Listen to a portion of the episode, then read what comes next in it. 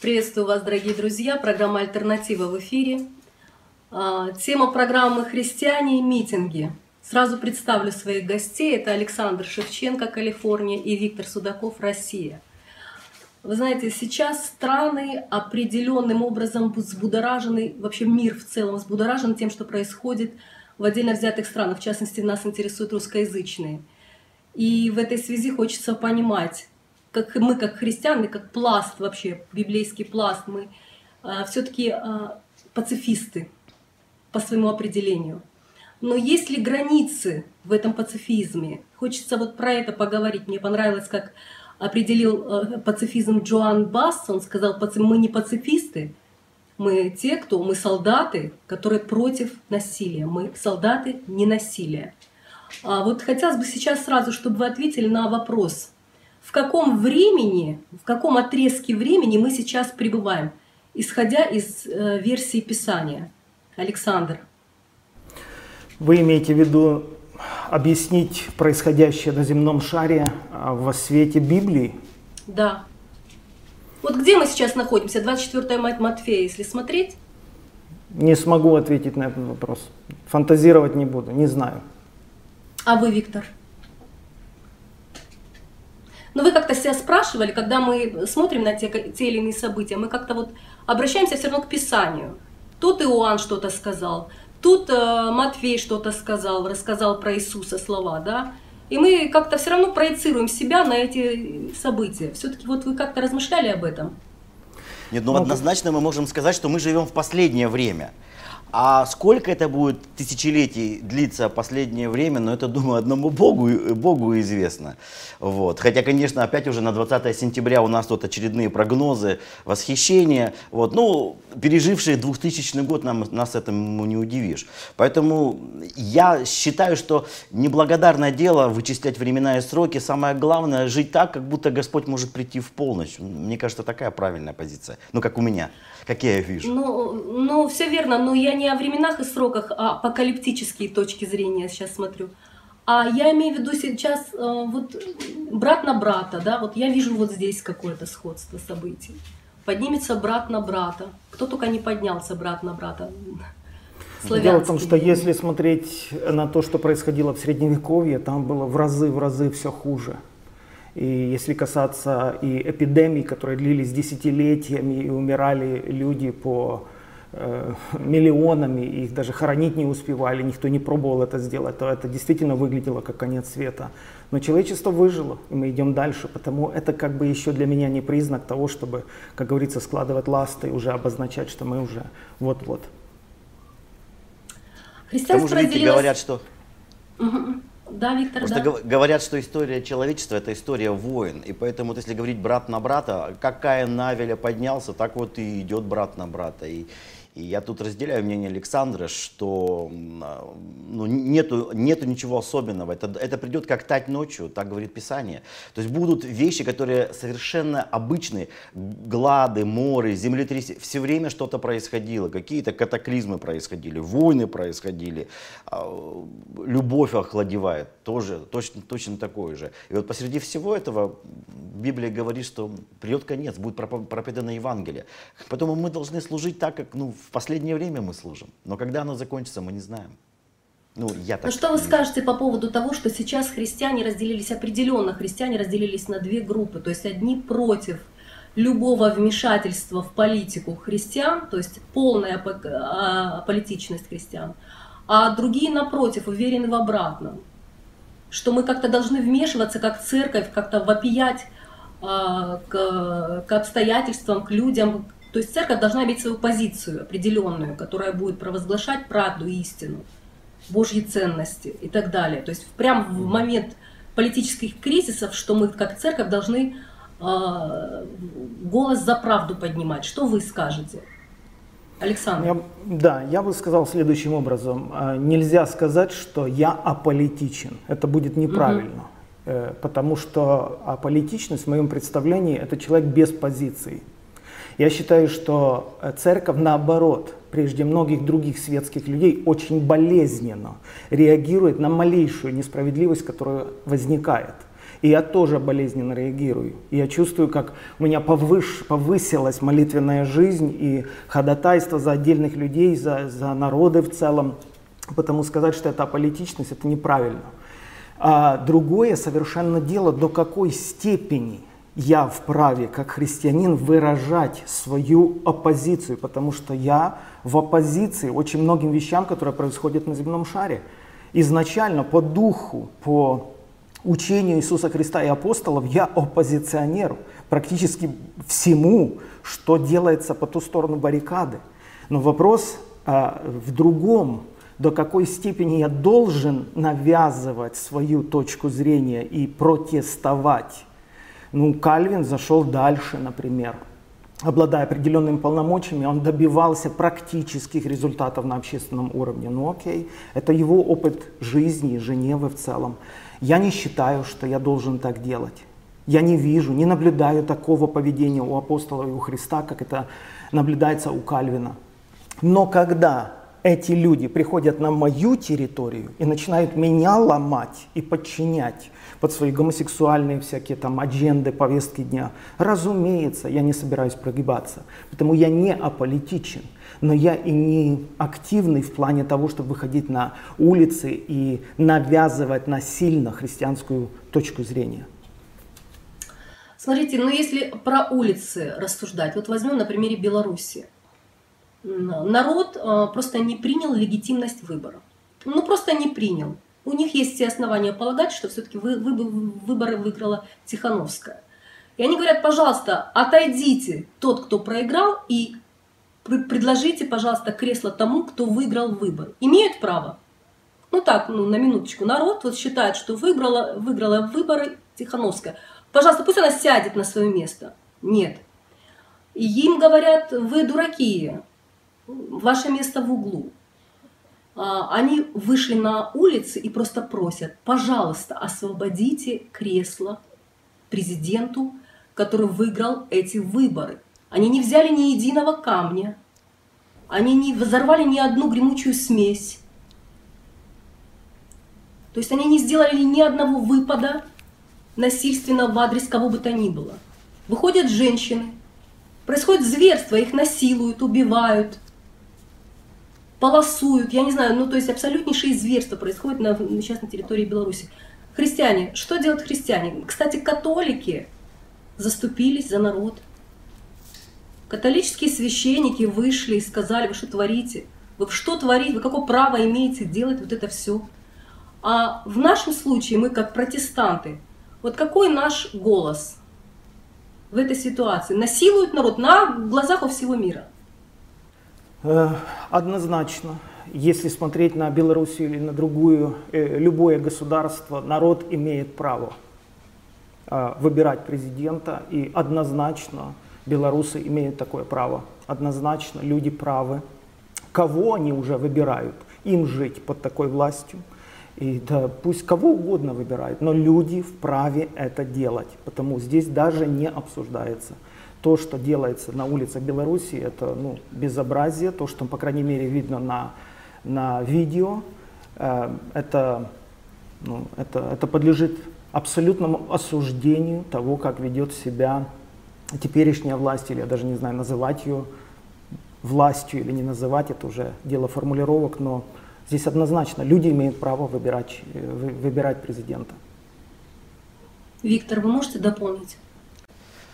Э, ну, в отношении Беларуси я, в принципе, каждый вечер, э, последние, вот, наверное, недели две смотрю то, что происходит в Беларуси. Я не, не знаю, просто я молюсь и до слез, когда я вижу, как народ выступает, и как он э, защищает свое право, право выбора, право ненасильственного сопротивления, право на мирные демонстрации.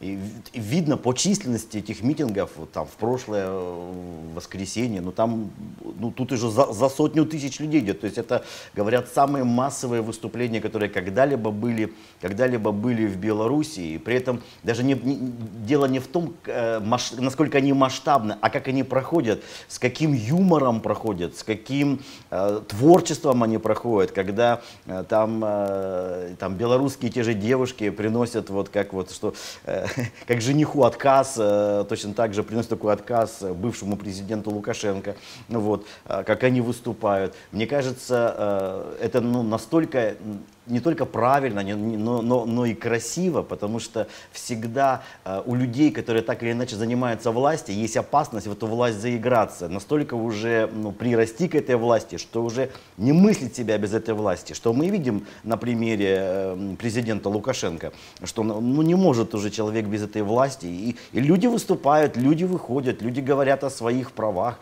и это проходит мирно и проходит, как я сказал, творчески.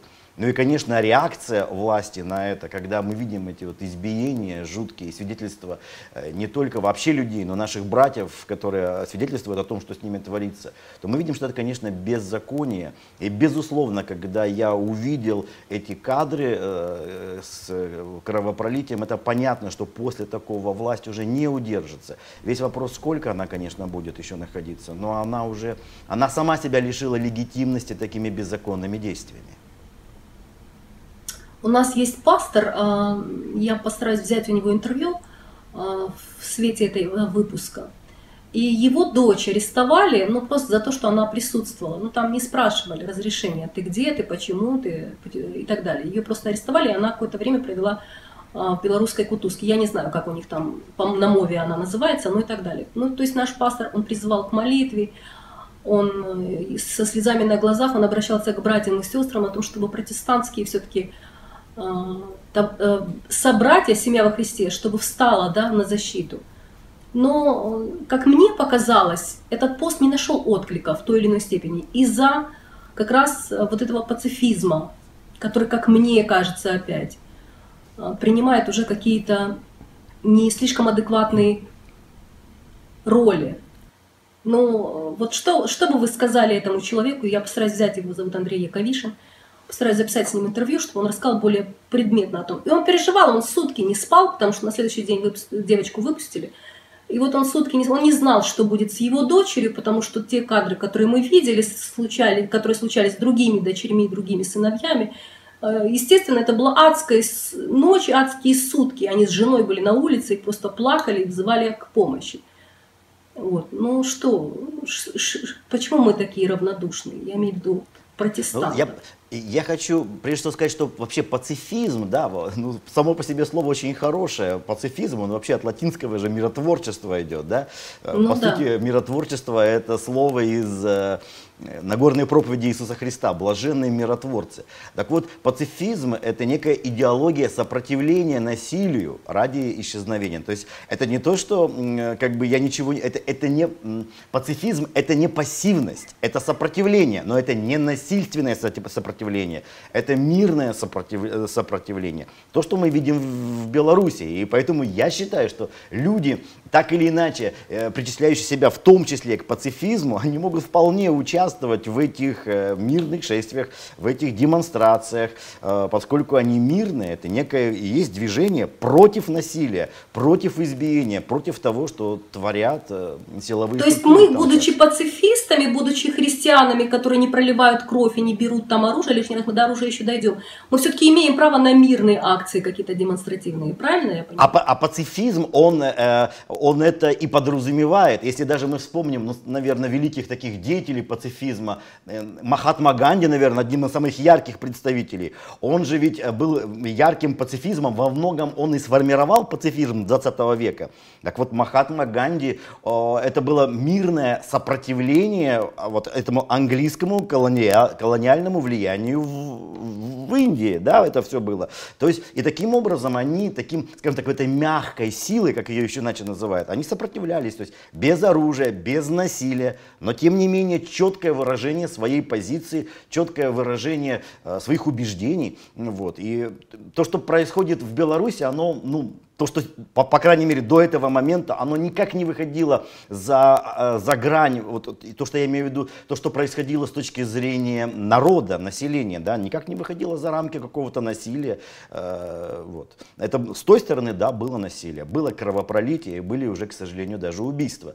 Вот. Но со стороны народа мы этого не видим. Поэтому я считаю, что и пацифисты, и христиане, они могут принимать участие в, в этих мероприятиях, как граждане своей страны. И очень хочется мне в этой программе, чтобы мы немножко переходили на частности. Вы, Виктор, пошли бы на такую демонстрацию? Ну, скажем так, когда в прошлом году у нас были демонстрации против строительства сквера в, в Екатеринбурге в парке, может быть, вы слышали, да, эту историю, когда в одном из центральных парков хотели строить храм. Мы женой туда ходили. Да. И мы, мы были, мы были с женой там, с народом, которые выступали э, за то, чтобы парк был сохранен. Вот. То есть я всегда старался участвовать, и еще и в конце 80-х годов, когда у нас тоже были движения в России, тогда еще был совсем молодым человеком, но тоже участвовал в, в этих мероприятиях и акциях. Я бы пошел, без, обязательно пошел. Здорово, а вы, Александр? Ну, прежде чем я отвечу на этот вопрос, я быстро скажу, а, что можно сделать, на мой взгляд, вот в той ситуации, в которой оказалась дочь этого пастора, особенно отсюда, скажем, через океан. Ну, молиться, поддерживать. Часто говорят, ну, нужно сделать официальное обращение, допустим, там, против правительства или против насилия, которое оказывает правительство. Э, и всегда приводят в пример Иоанна. Почему здесь очень важно примеры? Почему здесь очень важно богословие? Потому что все-таки мы говорим сейчас с христианской аудиторией. У нас есть один источник, это Библия. Нам нужны примеры в лице апостолов или Христа. По-другому я отказываюсь вообще об этом рассуждать, потому что если оставаться только в области логики, рационализма, мы можем зайти очень далеко. Нам, мне нужны авторитетные источники, мне нужны примеры или конкретное учение в Библии, которое позволяет мне поступать тем или иным образом. Потому когда я смотрю на Иоанна Крестителя, на которого ссылаются, вот, мол, он пострадал за то, что говорил властям в лицо, не боялся. Интереснейшая цитата, она, пожалуй, единственная в отношении Ирода и Иоанна Крестителя. Какими между ними были отношения? Цитирую. Ирод боялся Иоанна, зная, что он муж праведный и святой. Во-первых, они знали друг друга. Второе, э, берег его. Третье, многое делал. Мне хочется спросить многих людей, которые делают заявления в адрес правительства, любого, и любые заявления. Что сделало правительство в ответ на эти заявления? В отношении Ирода и Иоанна написано, Ирод многое делал, слушаясь его, и с удовольствием слушал его. Именно это мне показывает, что Иоанн имел колоссальное влияние на Ирода, и потому Иродиада боялась, что поздно или рано Иоанн добьется своей цели. Кстати, я не нахожу, чтобы Иоанн делал каких-то реплик касательно политики Ирода. Он говорил о том, что у них брак незаконный. Плюс Ирод, э, он, он Бога не чтил можно сказать вообще, зачем разговаривать с человеком, который ну, далек от Бога. Но поскольку Иоанн имел на него влияние, он ему говорил, что, соответственно, закону Божьему ты поступаешь неправильно. Поэтому мне кажется, когда Иродиада вот эту нотку уловила, потому что влияние крестителя на Ирода было очень мощным, она не применула вот этой возможности убрать этого человека.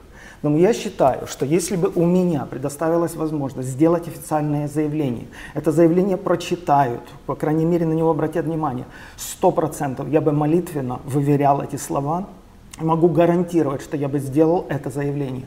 Но просто так швырять камни возле дворца Ирода в окна, вызывая реакцию, агрессию, ну это как минимум неэтично.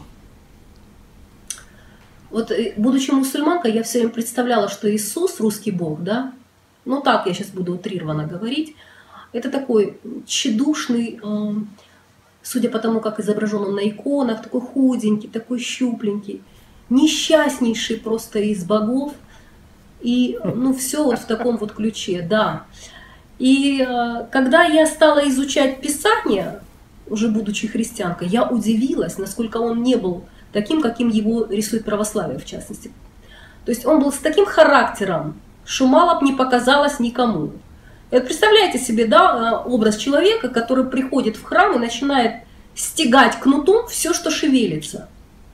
Столы, стулья, все, что на них, задевает э, полы халатов там других людей там и так далее. То есть он, он стегает все, что попадает по пути. Гробы окрашены, так он говорил людям, да, которые представляли собой власть имущие. Ну, фарисеи, они те же власть имущие, да, но только они назывались священниками, но по сути это люди, которые провозглашали какие-то вещи. И вот он сегодня, если бы он, например, был в России или в той же Белоруссии, наверняка бы просто его бы посадили за вот такие вот реплики. Вы гробы окрашены, нет? Можно я быстро Конечно. прокомментирую? Да, вы совершенно хорошо заметили, что эта реплика «Гробы окрашены» не имела отношения к римской власти. Он не критиковал власти. Я не нахожу этого в Библии, я не вижу этого в Библии. Как раз вот гробы окрашенные в лице Пилата, там, римского императора, они не были гробами окрашены. Они вели жесткую диктаторскую политику. А вот священство были гробами окрашенными. Почему? Потому что пытались представлять, как будто бы интересы Бога, а на самом деле подыгрывали государству. Вот и все. Именно эти люди провоцировали Христа, позволительно ли давать подать кесарю или нет, зная, что он попал. Он попал, он не может сказать что-то против кесаря, потому что обозлит того. И между тем кесарь, а, оккупант, он, он захватил нашу территорию. Что сказал Христос? Отдайте кесарю кесарю. И потому эти люди провоцировали Христа. Я считаю, что э, я вспомнил, я проверял Библию, я вспомнил только одно заявление Христа относительно, опять же, Ирода, когда он назвал его лисицей. Скажите этой лисе. Почему? Потому что там Ирод подослал, опять же, священников, которые хотели, чтобы Иисус удалился, они сказали, Ирод хочет тебя убить, давай лучше, короче, убирайся с этих мест. И он как бы разоблачает, что вы в сговоре с этим Иродом, но скажите это лисе, еще три дня mm-hmm. творю и потом закончу. Это все, что я нашел в отношении светских властей. Все остальное, конечно, в своем собственном доме, в доме отца моего, конечно, он наводил порядок. Это совершенно другой разговор, вот внутренний, наш, семейный. Потому он так себя вел на территории храма, потому он так разговаривал с людьми, которые того же Бога как бы представляли, вот. И да, он здесь был смелым. Я считаю, что пастора, священники должны быть смелыми на своей территории, где их поставил Бог. Ну, то есть никаких вообще пересечений мы не имеем с политиками? Я Ни не наблюдаю этого у апостолов, я не наблюдаю этого у Христа. Кстати, потрясающий текст у э, Петра. Интереснейший текст, один только, я, я, я закончу то угодно Богу, если кто, помышляя о Боге, переносит скорби, страдая несправедливо. Еще раз, угодно Богу, если кто переносит скорби, страдая несправедливо. Потому что какая похвала, если вы терпите, когда вас бьют за проступки. Но если вы делаете добро и страдая терпите, это угодно Богу. Учение апостола Петра.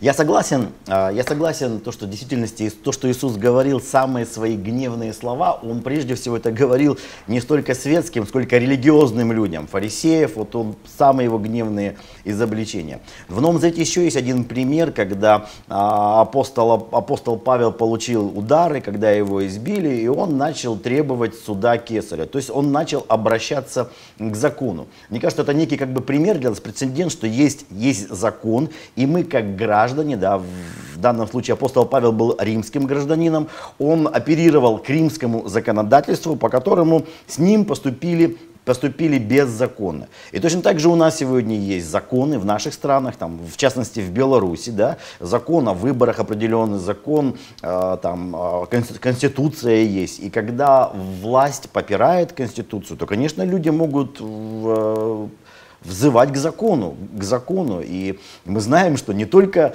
какие-то воры э, или там проходимцы, мошенники нарушают закон, порой представители власти нарушают закон, что называется коррупция там. Вот. И есть такие вещи, да, не, не только, естественно, в Беларуси они есть. И без закона, который одинаков и, и для представителей власти, и для обычных граждан, не может сегодня существовать э, государство. И то, что э, возмущает сегодня сегодня, то, что я вижу, возмущает людей в Беларуси, это как власть попирает закон, как она попирает Конституцию, попирает закон о выборах. И люди этим чрезвычайно возмущены. И я вижу, почему протесты, они во многом к ним присоединяются все новые и новые люди, потому что, ну, вот, когда внутреннее чувство справедливости у людей попрано, попрано, а, то люди, конечно, безусловно, они, они, они возмущены. Да?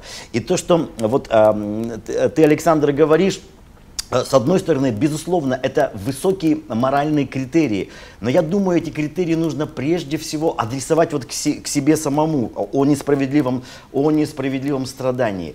А с другой стороны, если, например, я вижу моего ближнего, которому кто-то кто причиняет, причиняет страдания, мне кажется, э, тут важно ну, не, не убеждать его смиренно переносить страдания, а встать на его защиту. И, ну, знаменитое место из, э, по-моему, 24 глава притчи «Спасай взятых на смерть, и неужели откажешься от обреченных на убиение? Скажешь ли, вот мы не знали этого, а испытующие сердца разве не знает?»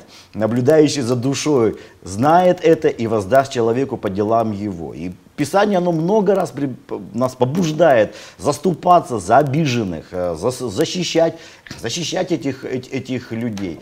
И я вот, э, когда я думаю вообще о терпении, о кротости, я прежде всего думаю о себе, мне не хватает этого. Когда я смотрю на ближнего, когда его обижают, я думаю, тут мое христианское добродетель, но прежде всего проявляется в том, как я могу защитить его, как я могу увести его из-под удара, спасти э, взятого на смерть. Вот, вот я... Я, я бы, Виктор, вот что э, ответил на вот этот текст из Писания, что мне кажется, у церкви, именно у церкви, именно у этой группы людей есть э, такой мощный ресурс, который, которого нет ни у какой другой социальной группы. Это Дух Святой, это сила Слова Божьего, и именно здесь где церковь открыла реабилитационные центры, где люди поусыновляли детей из э, детских интернатов, где пришла свобода людям разной степени зависимости. Вот это сильная сторона церкви. Вот здесь мы спасаем по-настоящему людей. По-настоящему. Вот часто показывают на Мартина Лютера Кинга, который как бы домогался и добивался, опять же, мирным путем свободы чернокожим. Почему церковь перестала заботиться о настоящем положении чернокожих даже у нас в США? У нас ужасная статистика. Всего 13% чернокожих живет на территории США. 6% из 13 мужчины.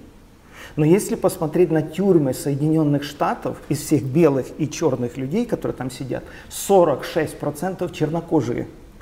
Похоже, церкви сегодня не очень интересна духовная свобода, которую проповедовал Павел, которую проповедовал Христос, реально предоставляя людям свободу во времена, когда рабство было ну, везде.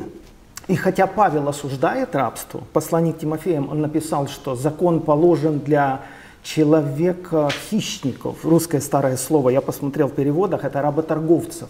Закон Божий как бы осуждает работорговлю. 1 Тимофея, где он э, это объясняет. Там мужеложников, что значит гомосексуалистов, и человека-хищников, то есть работорговцев. То есть Павел осуждал практику работорговли людьми еще тогда, в первом веке. Но когда он понимал и видел, что везде это принято, то он учил рабов повиноваться господам. И интереснейший вывод он сделал. Он сказал, свободный, человек свободный, который не раб, свободный-раб Господа. А тот, который раб-свободен в Господе. То есть они действительно приносили людям свободу, и они говорили как? Можешь воспользоваться? Конечно же, воспользуйся. Но если не можешь, все, что ты не делаешь словом или делом, ты получишь награду. То есть они не поднимали эту волну и не пытались переломать общественный строй того времени. Но они приносили настоящую свободу. Я убежден, что сегодня это самая сильная сторона церкви вступаться за обиженного, это давать свободу, проповедовать о кресте, делать добродетель, прощать, на личном примере показывать. Ну вот я приблизительно так это вижу. Но вы абсолютно правы, Александр. А прощать, вступаться за слабых, вы как, вот практически, с какой точки зрения вы имеете в виду? Вот в вашей личной ситуации, если спроецировать, как лично бы вы вступились за слабого и обиженного? Вы бы прошли. До... Эм, вот я всегда э, смотрю на маленьких примерах, да, вот на улице кто-то кого-то обижает, ну явно кто-то кому-то вот прям рвет глотку и так далее. Тому, кому больно, кого обижают, он обращается к прохожим и говорит, помогите. Вот проходит христианин и проходит мирской человек. Христианин что будет делать? Молиться? Нет, разумеется, однозначно. Либо это происходит в моем собственном доме, либо на улице я это вижу. Однозначно я вступаюсь физически, противостою насильнику, насколько я могу это сделать, насколько я способен это сделать. Просто, опять же, есть грань определенная, я надеюсь, мы в нашем разговоре придем к тому, до какой грани, до какой степени я считаю не просто моральным своим долгом, потому что мораль здесь понятие, нужно привязать ее к убеждениям духовным. Например, угу. Соединенные Штаты позволяют мне владеть оружием. В Соединенных Штатах, мы вчера с сыном смотрели статистику, больше оружия, чем население. В Соединенных Штатах больше огнестрельного оружия в целом, чем население страны. Больше 300 У миллионов. вас дома есть оружие? Нет, у меня нет дома оружия. То есть здесь возникает вопрос. Конституция этой страны позволяет мне владеть оружием и применять оружие, особенно в целях самозащиты.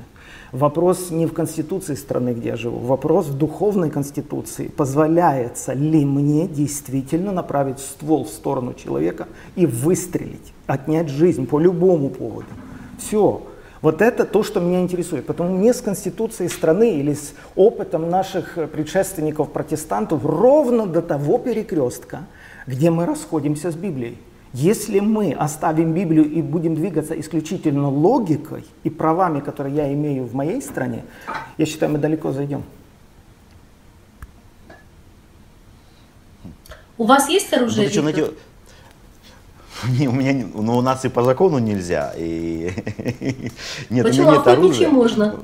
Нет, я не охотник. Я, я не охотник, я вообще веган. Вот, не, ем, не ем мясо. Вот. Тут еще, знаете, очень важный такой, мне кажется, вопрос, э, когда мы говорим о каких-то словах, очень важно, что мы в эти слова вкладываем, да, потому что порой люди спорят друг с другом э, и, э, и говорят об одном и том же просто разными словами, да, и поэтому очень важно, вот когда, вот мы говорили про политику, да, и о политичность, вот важно, что мы вкладываем в слово, в слово, в слово само политика, да, очень важно понять, потому что я помню, когда мы еще изучали философию, нам э, рассказывали, например, что Сократ э, определял политику как умение оберегать всех граждан и по возможности сделать их лучше и лучше. То есть если говорить вот о таком определении политики, то мне кажется, как христианину нельзя быть аполитичным. Важно оберегать граждан и стремиться сделать их лучше. Если же, например, Карл Маркс определял политика как классовая борьба, ну тут, естественно, церковь никак не может, никак не может э, участвовать. Да? Я вот посмотрел сегодня вот в, в кладезе современной мудрости в Википедии политика, она вообще определяется деятельность органов государственной власти и их должностных лиц. Тут, я считаю, церковь, она должна быть аполитична. Мы не должны вмешиваться в действия должностных лиц государственной власти. Но это не наша функция. Но После запятой написано, а также вопросы, события, обще... вопросы и события общественной жизни, связанные с функционированием государства.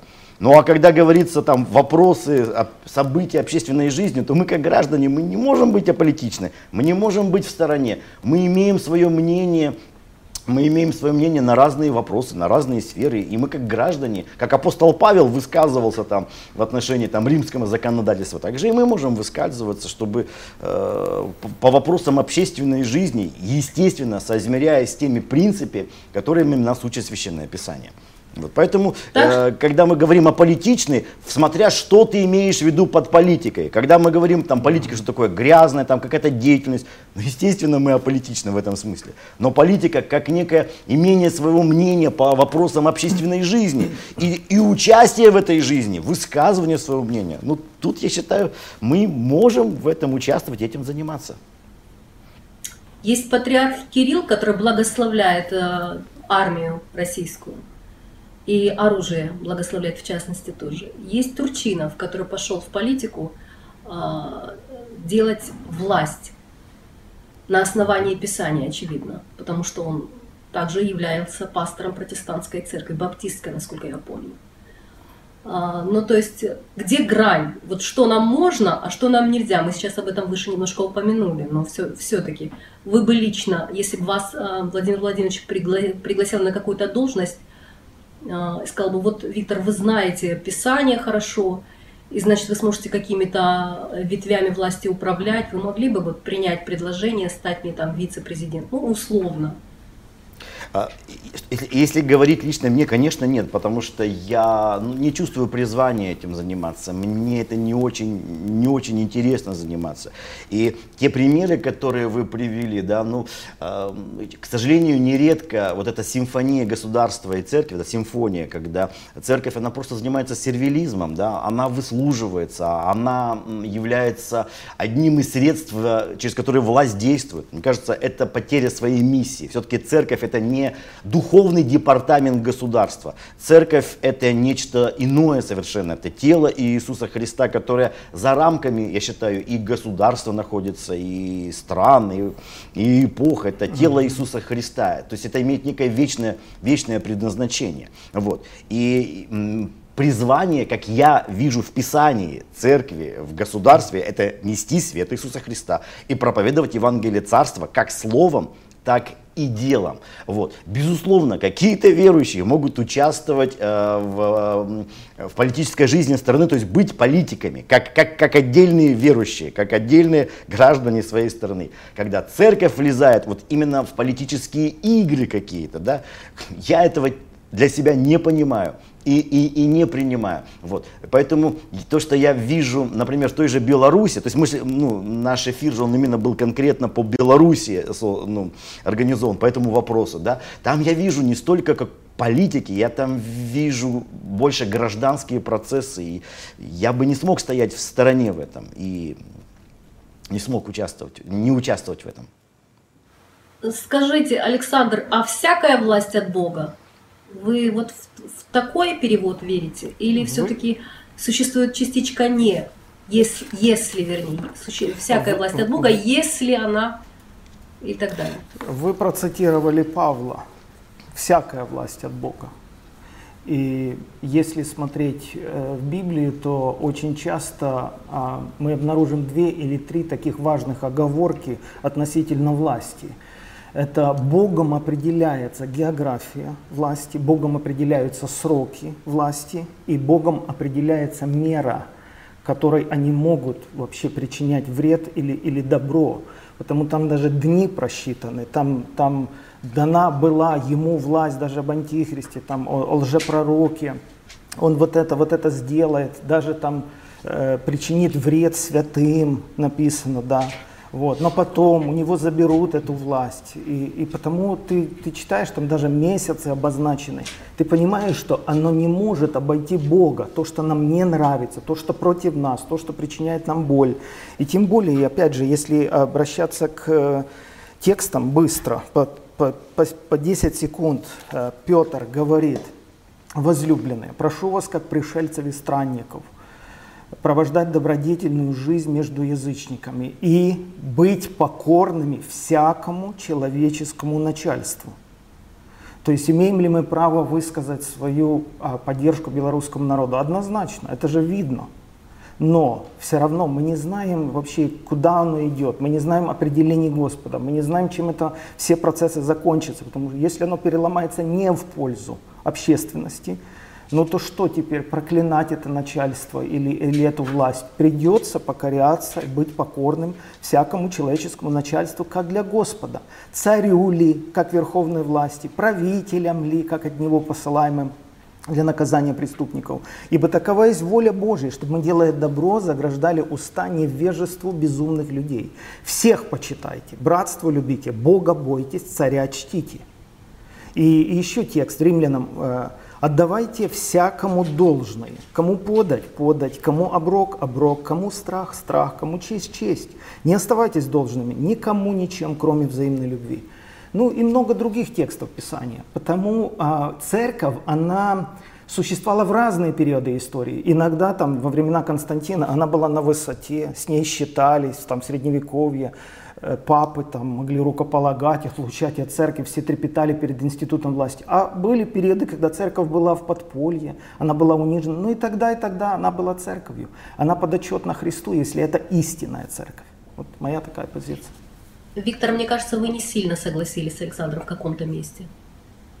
Да не, в принципе, я э, точно так же смотрю на это место Писания. Э, когда мы еще учились э, в свое время в, в семинаре, то мы это место и разбирали, что всякая власть от Бога, имеется в виду, что институт власти установлен Богом. Но дальше ведь на этом не останавливает апостол Павел. Он показывает вот то, что Александр назвал мерой действия власти. Да, какая мера действия власти? И там очень простая мера действия власти. Поддерживать законопослушных граждан, да, вот, и наказывать граждан, которые приступают закон, ибо он не напрасно носит меч. Да?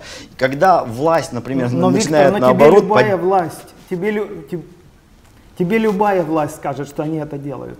Вот они этих видят Конечно. непослушными, этих послушными.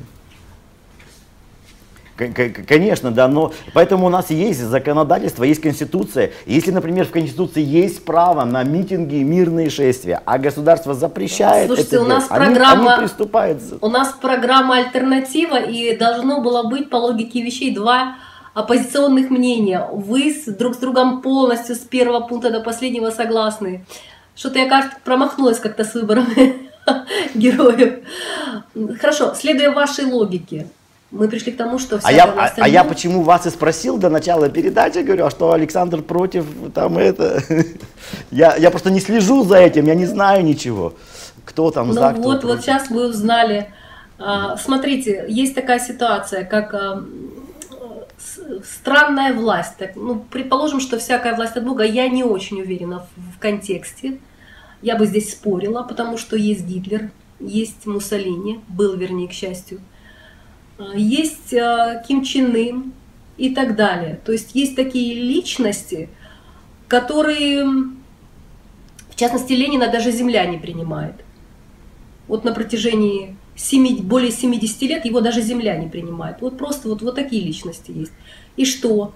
И а, хорошо, Бог хочет, вы, Александр, упомянули о том, что у Бога Бог поставляет власти, и Он определяет сроки, сколько быть у власти тому или иному лидеру. И вот его срок вышел, у Бога срок. Как именно он меняет этих лидеров, которые приклеиваются к своим креслам, их невозможно даже ничем отодрать оттуда. Не нам Богу подсказывать. Бог угу. может в, в один день отнять мозги у Навуходоносора, и он придет в себя только через семь лет и прославит Бога и скажет, Бог силен смирять ходящий гордо, если Бог посчитает это нужным. А до этого всякие вавилонские цари, там, они, они брали в плен э, Божий народ. И часто, опять же, пастора цитируют, там, что мы должны молиться за благосостояние города. Я иногда у людей спрашиваю, а вы вообще знаете, где это написано? Да, где-то у Иеремии. Я говорю, а знаете, о каком городе идет речь? О Вавилоне.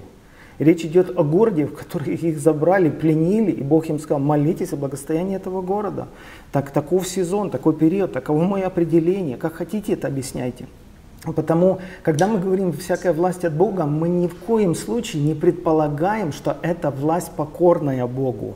Мы не предполагаем, что эта власть угодная Богу.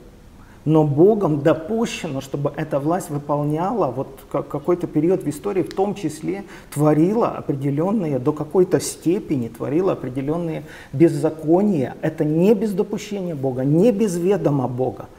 Вот. Но, но придет время, как, например, Бог сказал Аврааму, что вот эти все земли, по которым ты ходишь, я тебе отдам. Но здесь же люди живут, да, но мера их беззакония еще не наполнилась. Сейчас пока еще нельзя вступать в суд с этими народами. Пройдут несколько веков. И мера этих беззаконий наполнится, и Бог, я считаю, как верховный судья, будет прав, когда этих народы будут уничтожать, будут убирать вообще с лица земли. Поэтому об этих вопросах сложно судить, сложно спорить. Но недавно я интереснейший факт узнал. Может быть, Виктор об этом знает. Вот есть э, перевод Библии короля Иакова, э, King James Version на английском языке. Э, одна из распространенных версий перевода Библии, ею пользуются, я тоже пользуюсь. И я читал просто историю христианства и к своему удивлению обнаружил, что король Иаков был абсолютно отпетым безбожником, он был гомосексуалистом, открытым. Но он инициировал перевод Библии, он это финансировал с государственной казны и с условием, что это будет называться Библия короля Иакова. Вот и пойми, Бога прежде всего. Он берет какого-то человека, который вообще никакого отношения к Богу и его заповедям не имеет, и делает благо для церкви, которым пользуется уже несколько столетий. А иногда встает человек, допустим, наш президент Буш, который ходит в баптистскую церковь, но делает вещи, за которые реально стыдно, и которым Бог не причастен, я считаю. Вот, вот и поймите суверенность Бога. Слушайте, ну наше дело только молиться получается. То есть абсолютно мы никаким образом не свергаем, мы не имеем отношения ни к, чему, ни к тому, ни к чему, что может поменять существующий строй. У нас есть своя Правильно я понимаю? Все. Да. Хорошо, ну, а как тогда происходят реформы вообще, в, если говорить, даже оставить в покой политику и говорить о реформе Мартина, Мартина Лютера? А, вот он сидит спокойненько и наблюдает, как продаются индульгенции, как продаются места там в раю, в аду, там, я не знаю, какие-то полки выделяются в разных местах. То есть он стоит, сидит и будучи У нас человеком. Э, прекрасный специалист Виктор Судаков по Лютеру. Я только коротенькую ремарку скажу. Лютер, во-первых, никогда не хотел раскола в церкви, насколько мне известно. Он любил свою церковь католическую, и он обличал грехи своей церкви, полагая, что церковь обратит на это внимание и поправится. То, во что это вылилось, как вот. это подхватили – и, и вот это крестьянское восстание с 100 тысяч человек, которые погибли, к этому Лютер не имел прямого отношения. Косвенное, да. Но он же мог это остановить в случае необходимости, когда уже он Пох- увидел похоже, то, что, что это уже вылилось. не мог. Похоже, что уже не ну, мог. Но он и писал трактаты, как он писал против этих разбойничьих шаек, как он это называл. Потом за это ему самому стыдно было.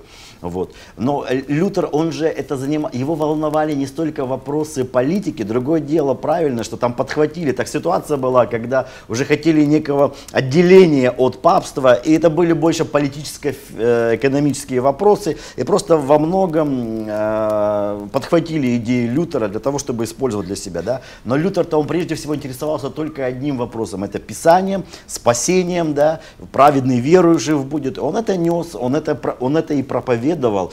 И для него вопрос индульгенции, это же был вопрос не политики. Возможно, вот для, э, для, для князя эм, это, это был политический вопрос, экономический вопрос. Для Лютера это был духовный вопрос. И когда он узнал, что этот монах Тецель приехал продавать э, индульгенцию, то да, вот он прибил свои легендарные 95 тезисов к дверям Виттенбергской церкви. Ну, в общем, я так понимаю, что мы все-таки мирные люди, христиане, и ни в какой ситуации мы не возвышаем свои голоса, если речь идет о каких-то политических ситуациях в стране. А почему? Мы же начали с того вопроса про Беларусь. Там же ведь э, возвышает, возвышают голоса. То есть ведь верующие, они с одной стороны граждане Божьего Царства, с другой стороны граждане своей страны. И как граждане своей страны они могут, да и хорошо, что не умеют политические убеждения.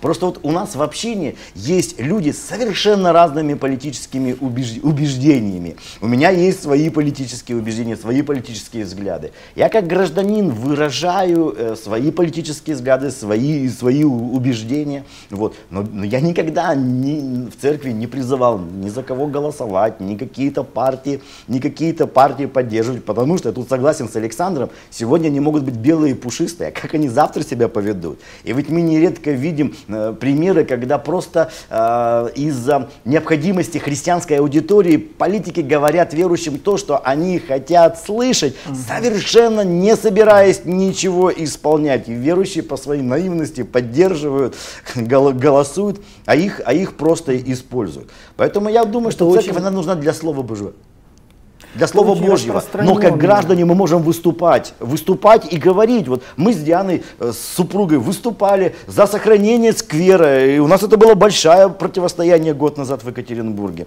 Нам это было важно. Но я а если церкви... бы вас закрыли, Виктор, а если бы вот вас посадили, ну вот ну, такой же, как Лукашенко, попался бы кто-то, да? Что-то да. много говорит, особенно будучи духовным лицом. Ну-ка давайте-ка его определим. И вас бы посадили. Вы были бы уже угу. политзаключенным. Да. Лукашенко бы меня посадил бы, если. Ну, я бы... Ну, Бывает я такое? не помню, Я не помню, кто сказал, но кто-то сказал, мы пацифисты до тех пор, пока кого-то из наших близких не убьют. А, можно я отвечу, ну, Нина, на этот вопрос? Да. А здесь все проще, чем мы думаем.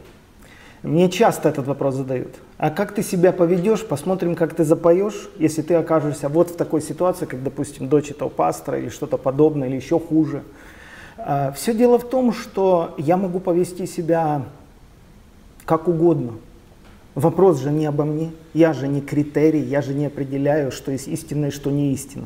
Я могу поступить в согласии с истиной, могу поступить вопреки истине. От этого истина не меняется.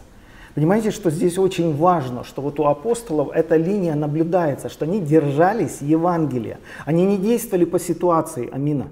Нас вынуждают, нас всех ставят к стенке, чисто задают логические вопросы. У меня с логикой все нормально, я надеюсь. Но вопрос в том, сколько логики в Нагорной проповеди Христа. Вот весь вопрос. Потому если представители вот той группы людей, которые за оружие, покажут мне в Евангелии, в Новом Завете три текста, это правило герменевтики, науки толковать Писание, покажите мне конкретных, недвузначных три текста, которые разрешают мне, верующему человеку, убить другого человека, убивать людей по любому поводу. Покажите мне три текста. Я завтра пойду приобрету оружие. Я отвечаю за то, что я говорю. Нет этих текстов. Это моя проблема. С логикой у меня все нормально. Нет этих текстов в Новом Завете.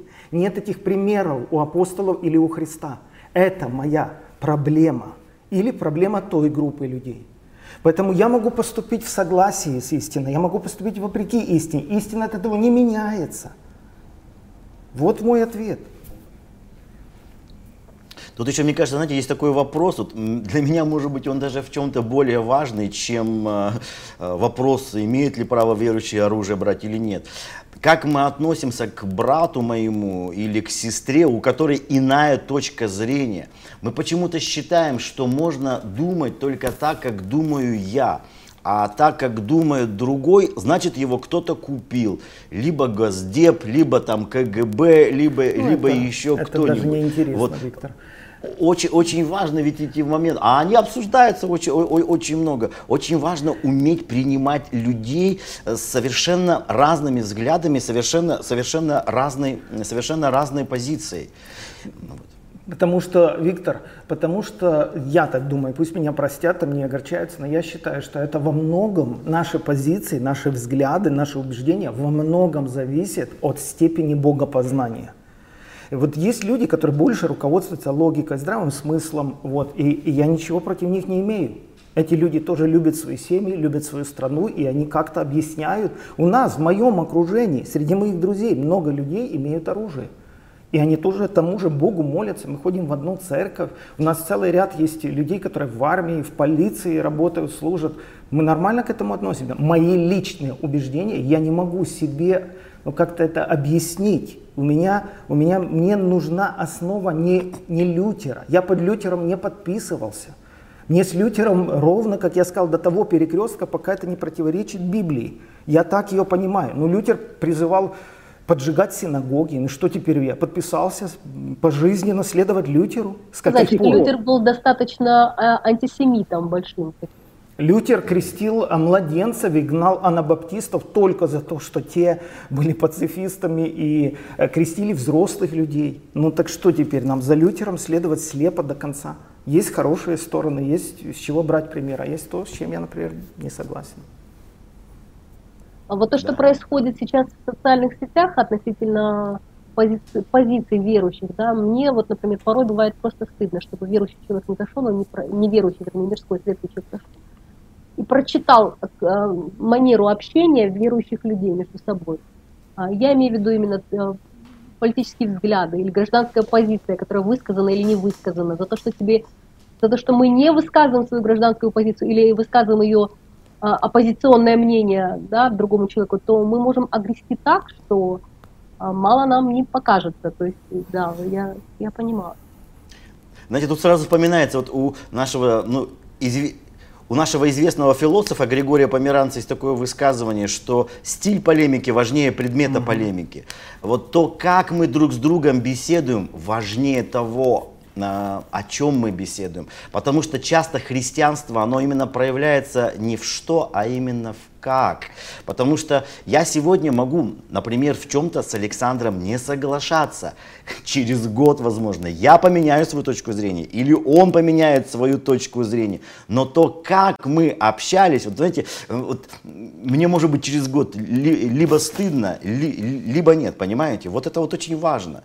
И почему-то вот это мы упускаем. Нам кажется, что мы должны истину просто нести с огнем, мечом, ненавистью. Хотя мы уже давно потеряли эту истину, потому что в такой манере она, она не проповедуется. Ну вот о культуре это... общения пастора говорят сегодня в своих церквах, потому что у меня такое ощущение, что а, это вообще просто мы уже перешли, в, упали на дно и пробили это дно между собой, как мы общаемся. Я считаю, это признак слабости, когда человек переходит на личные оскорбления, проклятия в адрес другого. Он просто на уровне аргументов не справляется. Это мне так кажется. И я не раз был свидетелем даже таких радиоэфиров, где человек звонит, например, там задает вопросы ведущему, тот грамотно отвечает, тот христианин на, на, конце, на другом конце сердится, говорит, я тебя поймаю, я тебе морду набью. То есть разговор закончился, все, аргументы закончились. Ну, ну, ну разве так разговаривает? И вообще кто-то хорошо сказал, как только мы начинаем гневаться в, в диалоге, мы уже спорим не за истину, а за себя. Что нам, мы, истина от этого не пострадает, ты пострадаешь, если ты ушел в сторону, вот и все. Если можно, я очень коротко хотел бы сказать, что в основном вот люди э, хотят ну, свободы и борются за свободу, за свои права, а, за самовыражение, право самовыражения. Но здесь очень важный такой аргумент, э, что представление о свободе у светского человека и у верующего кардинально отличается. Да-да-да, кардинально отличается, потому что светский человек – это для него свобода – это убрать все ограничители. И понимая его сущность, его природу, конечно же, люди хотят, вот по примеру Европы. И, как правило, вот меньшинство первые этим воспользуются. Почему я это говорю? Потому что я 30 лет прожил в Америке. Я на своей собственной шкуре в Калифорнии это видел много раз. Свобода – это свобода для всех и всего. Здесь через забор живет сатанист, здесь гомосексуалист, здесь э, марихуана, которая вчера была запрещена, сейчас позволена. До сих пор сидят люди, которых сажали за распространение марихуаны. Они теперь требуют, чтобы государство компенсировало ущерб, потому что сегодня это легально, а вчера нельзя это было делать. И я, я э, состоял в школьном совете два года, где учились мои дети. И вот вам живой пример. В школе было больше тысячи детей, 99.9% всех детей, они из христианских семей или просто нейтральные, они ну, как бы не, не приверженцы никакой э, религии. Два мальчика, один араб привел двоих сыновей, двух мальчиков, они мусульмане. Директор школы собрала нас и сказала, мы больше в нашей школе не имеем права употреблять выражение «Merry Christmas» поздравлять с Рождеством Христовым, потому что это оскорбляет чувства этих двух мальчиков. То есть это свобода. То есть многие люди не представляют, что значит свобода. Для христианина свобода вот, это внутреннее освобождение от страстей, которые надо мной доминировали. Это власть Христа, которая меня поменяла. Я праздную, я могу в любых условиях жить и радоваться этой свободе внутренней. Для светского человека свобода. Хорошо, если он порядочный человек. Но рядом, как правило, я уже это сказал, меньшинства вылезут на поверхность. Это люди со сдвинутой психикой, но они это будут демонстративно делать на виду у всех. И то, что порицается, то, что здравому уму вообще и так понятно, что этого делать нельзя, они это будут делать. Вот э, мне Евтушенко рассказывал, реальный пример. Он преподавал тогда в Талса, Оклахома, если я не ошибаюсь, русский язык в университете, когда еще жил был. И он мне рассказывал, что один раз он пришел на кампус э, этого университета и увидел плакат большой. Кто-то из ребят, молодых студентов, повесил плакат. Два полностью обнаженных мужчины выражают свои чувства друг другу. Ну, явно гомосексуальная направленность и пропаганда. Он подошел, начал снимать этот плакат с возмущением, с негодованием, я имею в виду Евгений Александрович. А к нему подошли студенты и сказали, а, а не тронь. Он говорит, это порнография на территории нашего кампуса. Они говорят, ну, если бы здесь были голые мужчина и женщина, тогда это порнография. Тогда это нельзя. А если вы снимаете плакат, где два голых мужчина, вы дискриминируете. Вы этого права не имеете. Я, Александр, я прожил здесь 30 лет. Это демократия на выворот. Все извращенцы вылазят на поверхность. Потому свобода это очень интересно. Об этом можно отдельную тему э, вообще иметь. Что мы имеем в виду? Мы хотим свободы? Хорошо, если ты христианин, и ты ищешь возможности там для благовестия, для всего. А если, а если?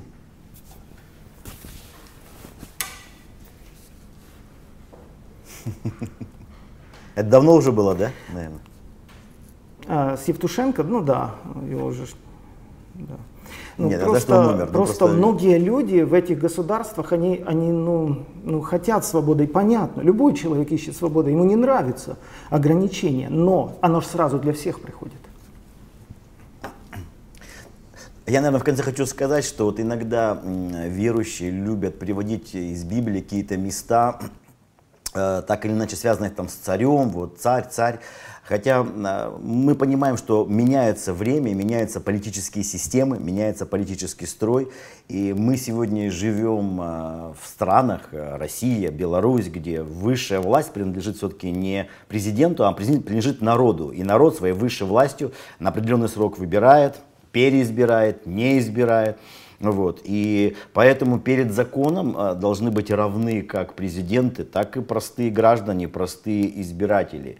И преступление, если его совершает э, представитель власти, оно не становится святым там, или почти святым, да? оно, оно точно, такое же, точно такое же преступление. преступление. И поэтому э, право граждан страны выражать свою волю, несогласие выражать, когда они видят попрание Конституции, попрание закона. И одним из, наверное, наиболее действенных методов это мирные шествия, демонстрации, э, мирное неповиновение, забастовки. То, что мы сейчас видим в Беларуси, мне кажется, верующие они вполне могут, и в чем-то даже и хорошо, когда они показывают, что мы со временем идем вместе, и мы так, также переживаем за нашу страну, чтобы там было верховенство закона. Вот. Ну и, конечно, мы, как верующие, должны стремиться, э, как граждане Царства Божьего, нести свет. Вот. Но как граждане своей страны мы должны быть на стороне справедливости.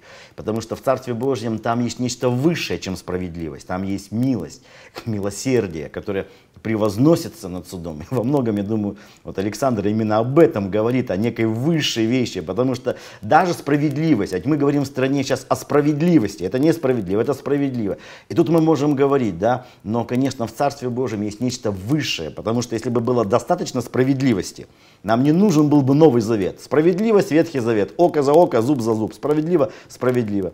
А Иисус говорил, о чем-то о чем-то другом, да, ударили тебя по одной щеке, подставь другую, другую. Он показывал некий, некий, некий высший путь. Это наш личный христианский путь, как, как каждого из нас как подвижника. Но как граждане Царства Божьего мы, конечно, должны настаивать именно на справедливости. Как граждане своей страны, имею в виду, должны настаивать на справедливости, выступать за справедливость. Мне очень понравилось заявление э, э, ряда белорусских священнослужителей, осуждающих насилие, там, осуждающих произвол э, силовых структур. Мы целиком поддерживаем это в нашей общине, мы молимся за свободу и за мир в Беларуси чтобы Беларусь жила.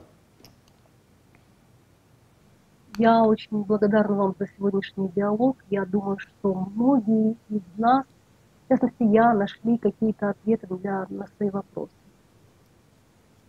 Я хочу благодарить вас еще раз, зрители, дорогие зрители. Если у вас есть вопросы, пишите в комментариях. Виктор и Александр с удовольствием вам ответят. Спасибо. Пусть Господь сохранит вас от всякого зла.